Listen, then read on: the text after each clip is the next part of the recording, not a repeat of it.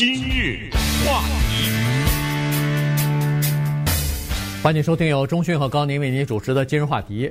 呃，这个周末的时候呢，大家也在关心一个事儿哈，就是呃，Amazon 这家呃全美国最大的呃电商平台吧，他们呢在阿拉巴马州的仓库的员工呢要进行一次投票。这次投票呢，主要是。呃，对，要不要加入工会、成立工会这件事情呢，进行投票。呃，结果没有想到呢，呃，出人意料的哈，百分之七十一的员工反对成立工会，所以工会组织呢，呃，等于是落了一个失败哈，而且这个失败的笔数还是相当的大的。所以今天我们来跟大家稍微的讲一下，呃，工会的这个。呃，在大的呃科技公司里边啊，屡屡碰壁哈，一直呃在不光是在 Amazon 里头了，这个 Google 啊，什么呃微软公司啊，也曾经都出现过这样的情况，但是呃基本上都是失败的哈。所以我们来分析啊，为什么会出现这样的情况，以及呃这个工会现在他们。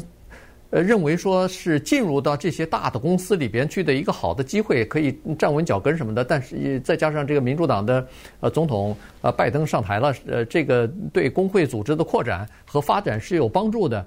但没有想到现实还确实是挺残酷的。对，像亚马逊啊、苹果呀、谷歌呀、脸书啊、Twitter 啊等等这些公司呢，呃，他们有他们的麻烦。我们看到的是他们赚了很多钱，但是我们也知道上有政府，下有员工。都在挤压他们哈，不管是民主党的政府还是共和党，当年 国会听证的时候，不是 Trump 做总统吗？对不对？哎，那个时候是政府找他们的麻烦，下面呢有员工找他们的麻烦，所以这个事儿特别值得一聊。尤其是如果大家对美国工会历史有所了解的话呢，呃，就知道这个事情背后的背景啊，是比我们想象的要复杂的多。Amazon 的胜利。不是一家公司的胜利，Amazon 的胜利是整个科技工业的胜利，是资本主义制度的胜利。呃，必须得这么承认哈，因为工会一路走来，这一路啊，跟整个的不是一家公司或者一个行业，是整个的资本主义制度在作对。共产党在美国险些靠着工会成功，但是呢。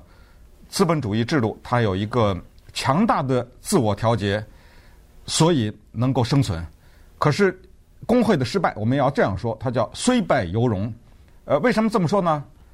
今天亚马逊给的这些福利，给的这些高的薪资，给的这些一灵活的什么工作条件呐，等等，工作环境的改善呐，等等，是他百分之百的自愿的吗？对不对？哎，如果这个世界上，不存在一个东西叫工会跟他制衡的话，他会做一些事情吗？这个接下来举例就可以说明，其他的大公司都是这样。也就是说，他们隐隐约约感觉到了这个势力的存在，先发制人。这还不是一个公司，是整体的资本主义制度。你看，呃，早早在二十年代的时候，在这儿给大家推荐一个电影，这个电影呢特别能让大家了解美国工会的发展。叫做 Mate One，呃，这是一九八七年的著名电影。Mate One 是西弗吉尼亚的一个矿区，M A T E W A N 一个字，一个矿区的名字。当时这个地方的矿工被资本家剥削成什么程程度呢？我发你钱，但是我发给你的钱呢，是一种代用券。你到煤矿里干活来拿着代用券，你要买什么？你要买吃的、喝的、用的。哎，我我用这个代用券。到我矿工的商店里卖给你，我矿工商店里卖给你这些东西，然后，可是你拿着这个代用券，你去买东西的时候，同样的一个东西，你在我这个店里买比外面贵，贵好几贵好几倍没有，贵百分之二十五还是倍贵很多，这就是双重的剥削。首先我给你的钱就很少，然后你这个钱还不能用在别人的地方，只能用在我这个矿的老板开的店里，而且我卖的东西比外面贵。它是这样一种程，然后这个时候就引来了美国共产党，呃，就来了工会领导人，然后到这是真人真事了，呃，一个非常惨烈的工会和矿工老板之间的斗争展开，付出双方都付出了鲜血的代价，这个就是工会的历史。事到如今，再看看刚刚声势非常强的一个电影叫《Nomadland》，无依之地啊。直挺奥斯卡奖的这个华裔导演赵婷的电影，在这个电影当中，我们看到了女主人公 Fern 在给亚马逊打工。我们在银幕上看到了亚马逊的超级的仓库啊，几千人在里面工作的超级仓仓库。当时就有人问说：“亚马逊凭什么让你们进去拍？因为你整个电影传递的信息是反对的一种制度，你在传递的也是对一种资本主义制度的一种否定。亚马逊这样的公司为什么让你去拍？哎，原因很简单，请大家注意这个电影中的一个台词。哎，Fern 当时在电影中说了一句话，简简单单的一句话：“Pay is good。”哎，亚马逊钱付的不错，这个就是亚马逊让赵婷他们进去仓库拍的一个交换条件。这句广告词必须得给我念，我亚马逊工资付得好，这个也解释了为什么工会大败，一千七百九十八票比七百三十八票，嗯，大败。所以在这个基础之上，我们今天聊一聊工会啊，看看它。从历史上起的历史我们就不讲了啊，就是它起的作用如何影响了这些公司，以及反过来为什么连续的挫败。对，呃，工会组织大家都知道哈，它的目的或者说劳工愿意加入工会就两点，第一是要更好的。收入啊，第二就是要更好的工作条件，基本上就是这样子。那收入它除了薪水之外，还包括一些福利啊，医疗保险呐，呃，弹性的工作时间呐，有没有中间休息啊等等啊，这些呃各个州实际上逐渐的把这个劳工的法律呢都完善了，所以工作条件是不是安全啊？以前根本没有考虑到工作环境的问题，那现在。工作环境的安全问题、收入的问题等等呢，有法律保障，所以工会组织的这个作用啊，逐渐的减少了。所以美国工会呢，其实你看历史呃的数据来看呢，在一九五四年是达到高峰啊，这个全美国的劳工当中有三分之一以上吧，呃，差不多百分之三十四点几的呃劳工呢是工会成员。但是现在呢，只有百分之十点八了，是连十一都不到了，而且可能还会逐逐渐的再减少。所以这种情况之下呢，可以看得出来，就是呃，劳工对工会也产生了一些呃，至少觉得好像没有什么太多的用啊。原因呃，就各种各样了。那现在这次呢，呃，这个亚马逊仓库的员工再次投票呃拒绝工会呃成立，那这种情况呢又。表现出来就是大部分的员工实际上还是比较珍惜他们在这个仓库里边的工作时间的。就刚才说的，呃，这个亚马逊的员工的薪资最低薪资在二零一八年的时候，当然也有外边的压力，各种各样的原因吧，在二零一八年的时候已经达到了最最低薪资是十五块钱了。呃，现在在亚马逊工作的好像最低薪资是十五块三毛钱左右，就是在这个呃阿拉巴马州。但阿马阿拉巴马州的州定的最低的薪资呢是七块两毛五，所以实际上连亚马逊给的一半都不到。也就是说，你可以想象，在亚马逊的其他的这个零售商店里边，或者是做这个呃差不多的工作的收入呢，是不如在。亚马逊的这个仓库里边的收入多的啊，这是一点。另外一点呢，是说亚马逊还给他们提供，比如说是医疗保险呐，什么呃，反正有一些其他的福利。呃如果是全职的话，哎，如果全职员工，呃，所以呢有这样的福利啊，于是呃，工就是劳工就是员工啊，他们是比较珍惜这个机会的，所以他们就没有呃投票反对。那么当然在这里头呢。工会组织和公司之间也是采取了各种手段吧。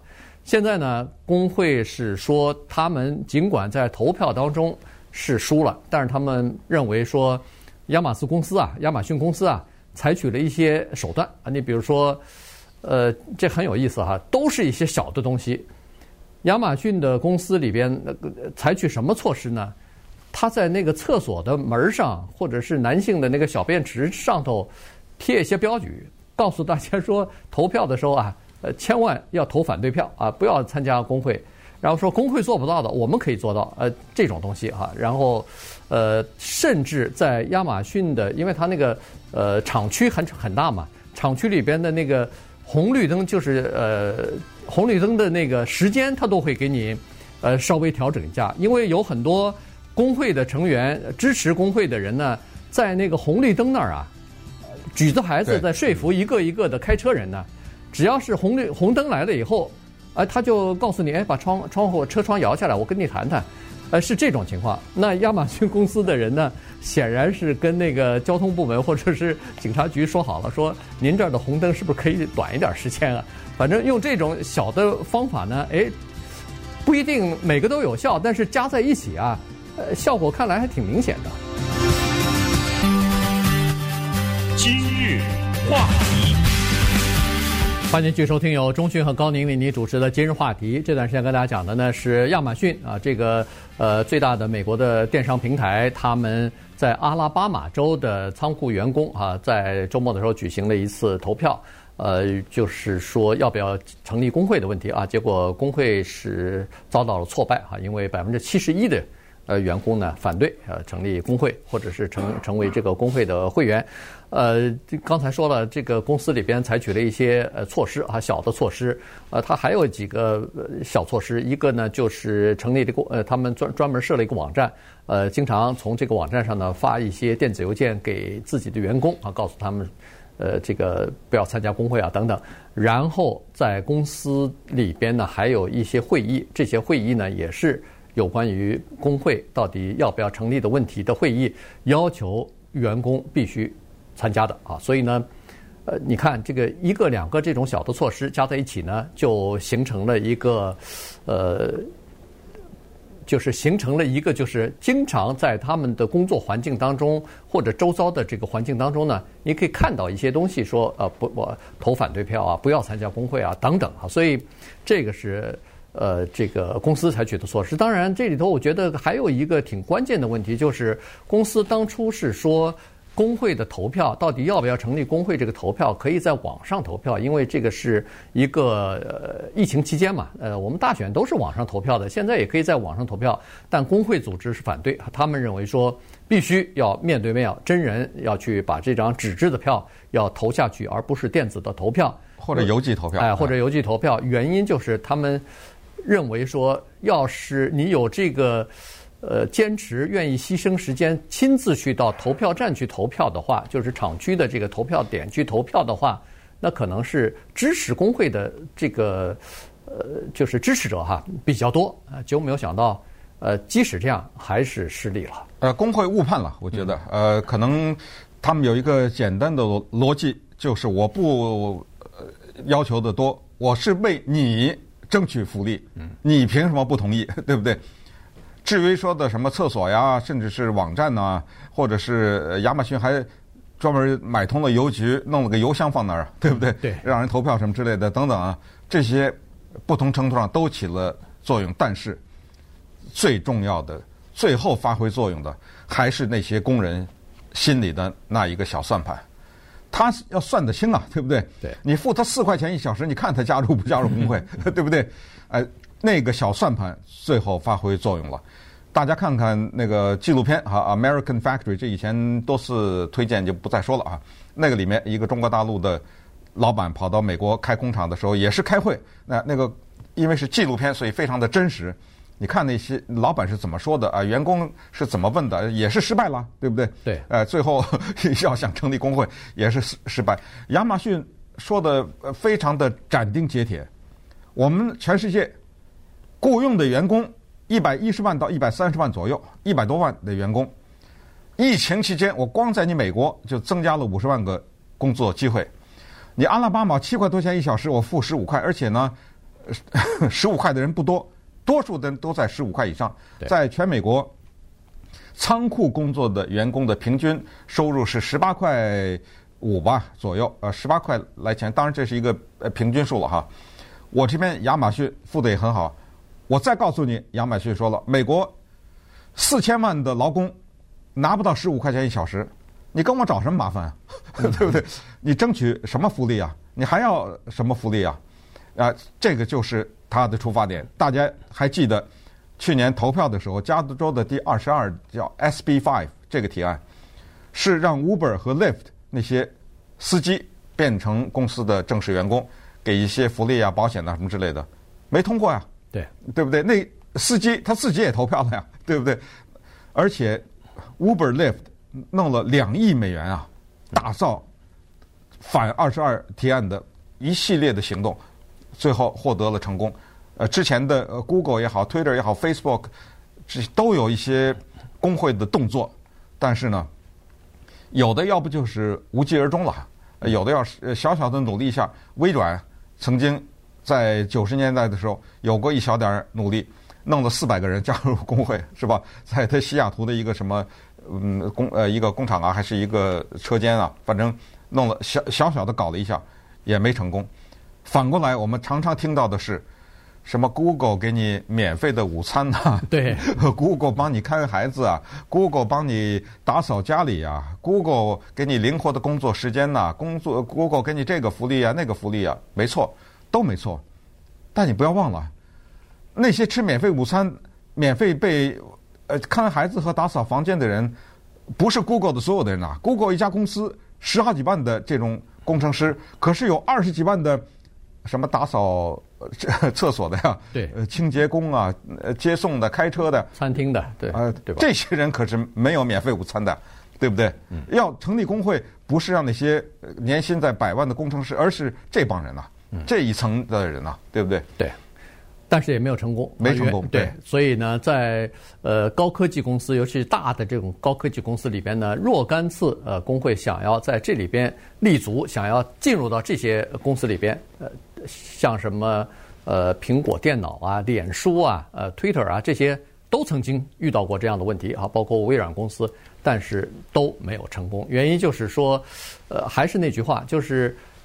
这些员工，他们认为他们比较珍惜这个工作的机会，他们认为对现在的工作的收入也好，是工作的待遇和环境也好，当然肯定有抱怨，肯定有不满的地方，但是认为还是可以的，还是可以接受的。就关键就是这个哈，所以呃，这个刚才说了，工会组织它最大的。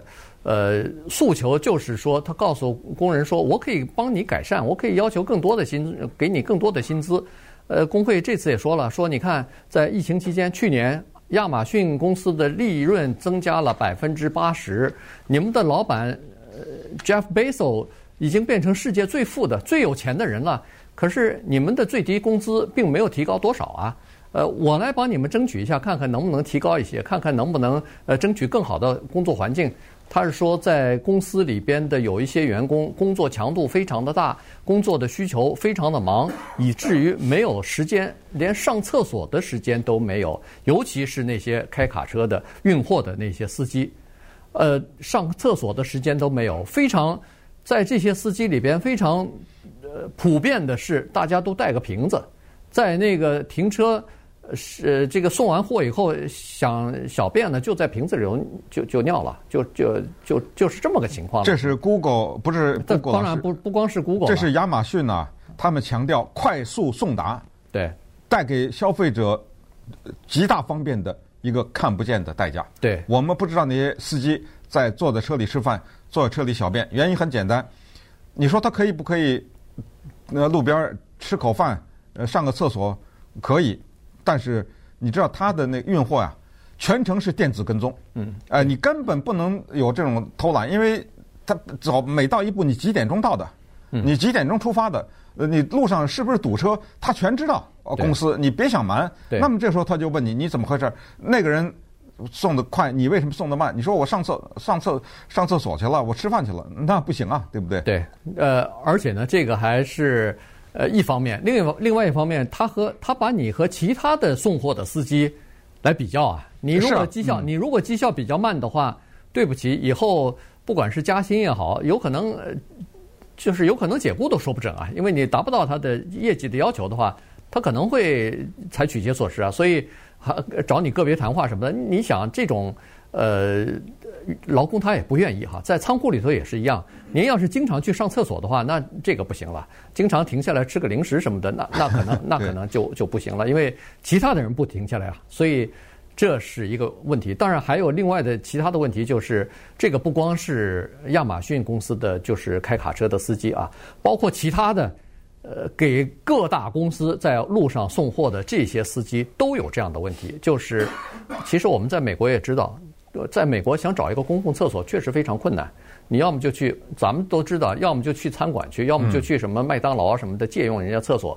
你在路上哪有公共加油站呢，或者什么之类的？哎，对对，就是有的加油站有，有的加油站还没有呢。不，你送货基本上都在居民区啊。哎，对，哪有餐厅啊？是，所以，所以这个是呃工会说的，像这种情况，我们可以跟你帮帮你去和资方去谈判，呃，争取一些更弹性或者是呃更优厚的这或者是更好的工作环境吧。呃，这个小便这个事儿呢，亚马逊正式道歉了啊，他承认了，他说确实有这个问题，呃。不好意思，又我又想到一个电影哈，因为一一说到这个卡车司机，呃，运货的司机呢，这是一个英国电影叫《Sorry We Missed You》，呃，对不起，我们来呃，这个直接直译是对不起，我们到你家来送货，可是你不在家。我们一般知道在门上给你贴那么一个条嘛，嗯，啊，那张纸条就是呃，Sorry We Missed You 啊，是讲绝对的，你看一看那个一个给这种亚马逊送货的人，一个司机他的生活，同时。亚马逊下手也蛮重的，有两个管理人员提出来说，我们这个公司啊，我们的仓库的工作条件有问题，两万员工感染新冠病毒。嗯，这俩人被开了。嗯，对不对？这个也是他做的事儿吧？Google 也开过人呢，也是因为给公司的一些呃对所谓的外包的这个事儿的员工的条件不好，也 Google 也开人。什么叫外包？这个是七十年代他们呃就科技公司想的很绝的一招。就是为了防止工会，为了防止工人员工要很高的薪水，这里主要讲的是低级的员工，清扫啊什么这些，我包出去。嗯，对，我不，这不是我包给一个公司，那是他的事儿。你罢工，你罢他不是罢工了，你找茬，你找他的茬。我包了，我包给他了。嗯。而那些地方呢，呃，七十年代的时候，大量使用什么非法移民啊什么，你不敢出声啊。我就是合法移民，你也不敢出声啊，对不对？呃，很多的时候不敢出声，因为其有其他的一些制约的因素。呃，那七十年代年代就开始，现在 Google 啊什么的，它很多这种呃服务都是外包的，所以这个你也很难就是呃找他的茬吧？对，呃，现在就是这样子，就是说，其实呃，劳资双方在成立不成立工会的方面呢，最关键的就是劳工本人啊，就是员工本人，他到底愿意还是不愿意？但是呃，工人呢，他。毕竟有他自己的考虑，就是刚才所说的，他自己会算一笔账，经济账，呃，以及其他方面的这个账他会算。哈，这个亚马逊给他的除了薪资比较高之外，然后他还有给你提供医疗保险，还给你提供叫做呃在职的受教育。你比如说，你想你大学没毕业，你想去上大学去，没问题，你上大学的学费。公司给你要么出一部分，要么全出了啊！甚至你大学毕业以后，你说我我我想去念研究生，研究生他都可以给你呃出这个费用。当然这里头有一些条件，就是您别学了研究生走了，那那不行，那可能也可以走还钱啊，还钱啊，或者说你就回来再服务几年，呃，反正他有各种各样的福利吸引这些人来，然后呢要把这些人还要留住。